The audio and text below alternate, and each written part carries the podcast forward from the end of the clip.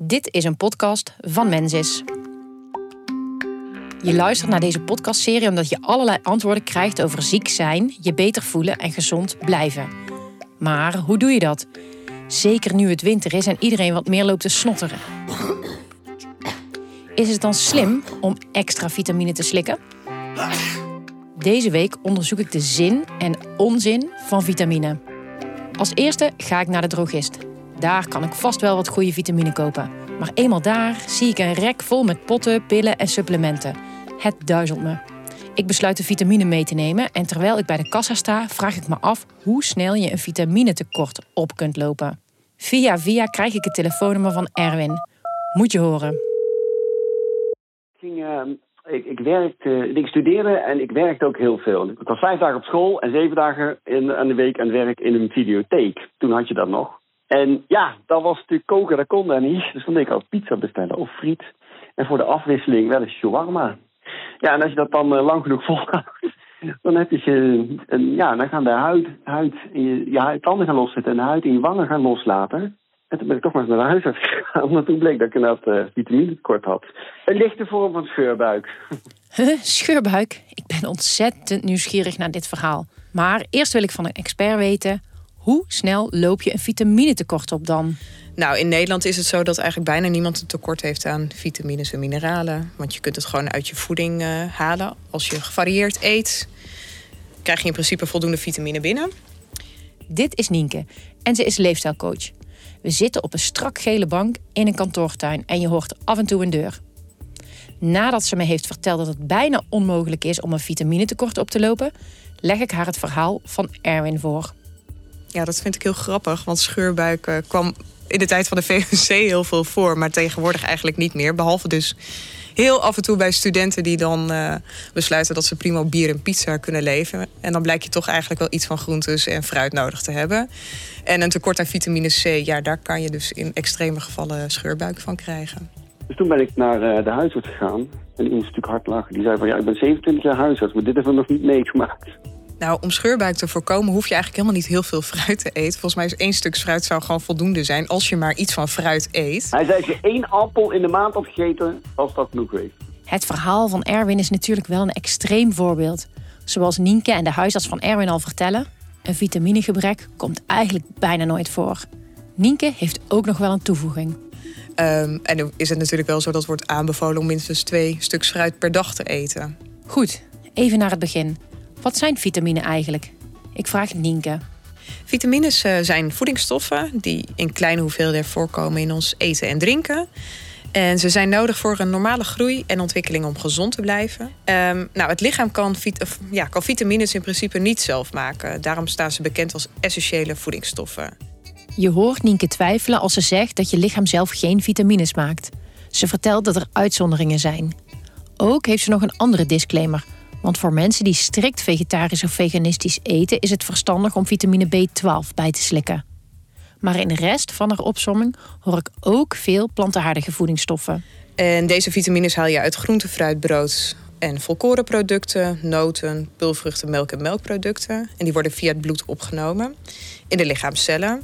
Ook vertelt ze me dat ons lichaam de vitamines nog om moet zetten naar een actievere vorm. Het lichaam zet voorlopers van vitamines uit de voeding, zoals provitamine A. En nou, deze kennen we allemaal wel, provitamine D, om in vitamine A en D om te zetten. En in geval van vitamine D gebeurt dat als je lekker naar buiten gaat, als de zon schijnt. Dus onder invloed van zonlicht. Ik weet toevallig dat een vitamine D tekort wel iets vaker voorkomt. Via mijn collega vind ik iemand die wel eens een tekort heeft gehad. Hij heet Leroy, ook hem bel ik op en hij vertelt me hoe een vitamine D tekort voelde.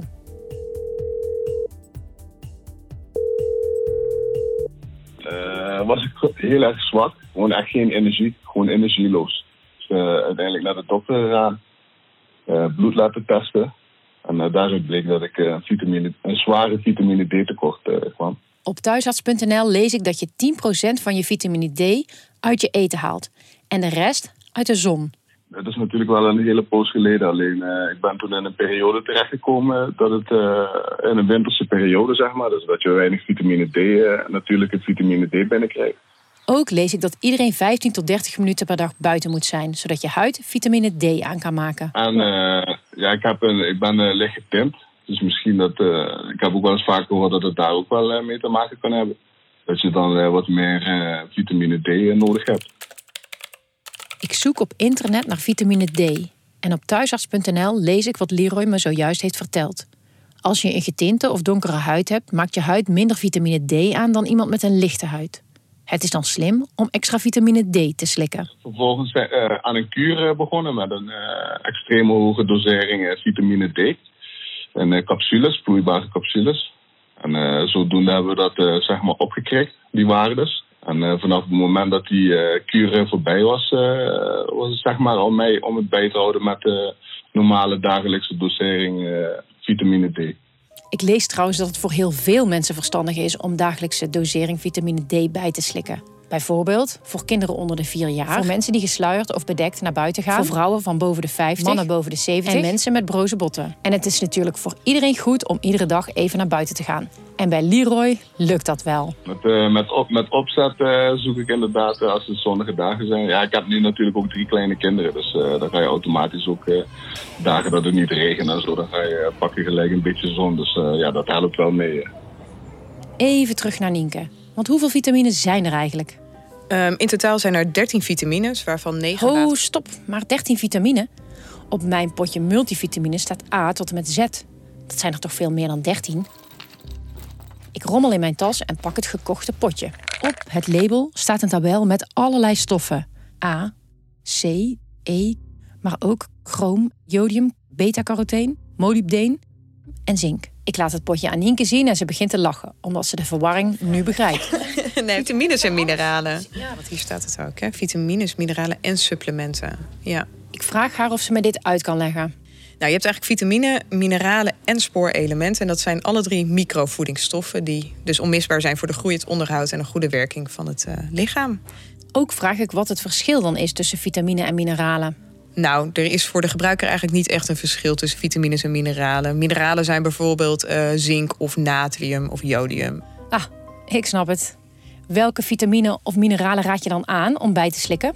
Bij de meeste mensen komen vitaminetekorten niet voor. Als je gevarieerd eet, dan krijg je de meeste in goede hoeveelheden binnen.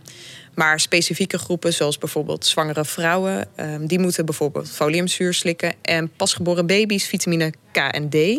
Oké, ik begrijp dat het voor de meeste mensen niet nodig is. Maar de hele winkel staat vol met vitamine, mineralen, omega-3-zuren, zeewiersupplementen en andere pillen. Dan is het toch goed om je eigen innames wat aan te vullen? Uh, baat het niet, dan schaadt het niet. Gaat in dit geval niet op voor vitamine. Van het slikken van hooggedoseerde supplementen of combinaties van verschillende supplementen.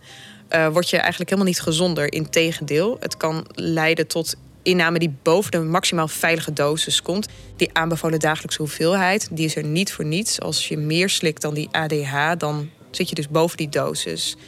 Ik kijk in de tabel op het potje van mijn multivitamine. Ik vind daar nergens de term ADH van algemene dagelijkse hoeveelheid.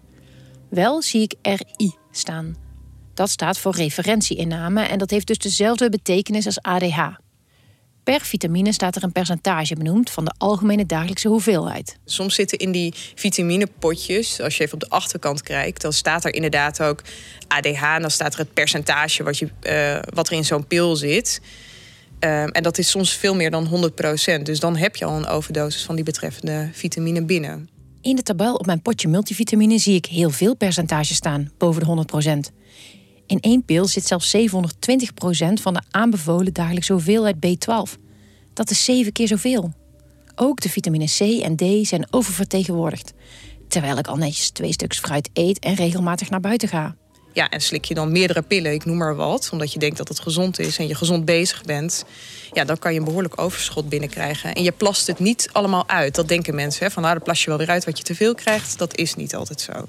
Een voorbeeld, een overschot aan vitamine B6 kan leiden tot gevoelloosheid, tintelingen of zenuwpijn in handen en voeten. Na het gesprek met Nienke begrijp ik dat vitaminesupplementen maar voor een beperkt aantal mensen een uitkomst is. Leroy slikt in de winter bijvoorbeeld nog wel vitamine D. Maar dat is niet het enige wat hij doet. Uh, ja, we eten wel dagelijks uh, groenten en we eten genoeg fruit. Dus uh, wat dat betreft zit het wel in orde, denk ik. Ja, mijn advies is sowieso om na de zomer, zodra de zomerperiode voorbij is, gelijk te beginnen met vitamine D supplementen in te nemen. En dat gewoon het liefst dagelijks bij te houden natuurlijk. Ook met Erwin kwam het helemaal goed. Hij is al lang geen student meer en zijn vitaminetekort is nu vooral nog een goed verhaal. Nou, het is opgelost om, uh, toen ik dus bij de huisarts ben geweest. En die zei tegen mij van ja, nou, dit is toch wel uh, bijzonder. Hij zei, uh, hier heb je een potje met vitamine. Hij zei, eet dat en, en ga gewoon, normaal eten. Bestel eens een salade of zo.